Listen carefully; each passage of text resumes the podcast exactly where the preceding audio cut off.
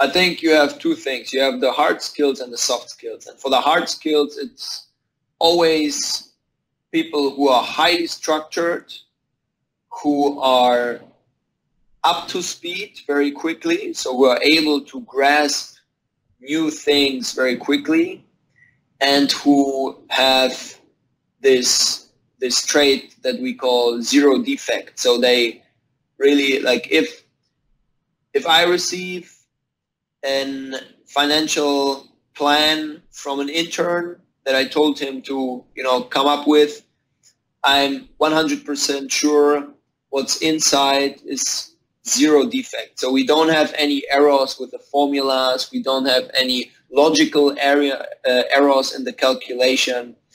Um, and so these three things on the hard skill side, um, able to grasp new things very quickly. They grasp it in a highly structured way. And uh, when they work on these things, they show zero defect. Soft skills, I think the people that I saw strive the most are not the ones who are super extrovert, but the ones who have a, um, like a reasonable balance and who are outgoing while still being extremely professional.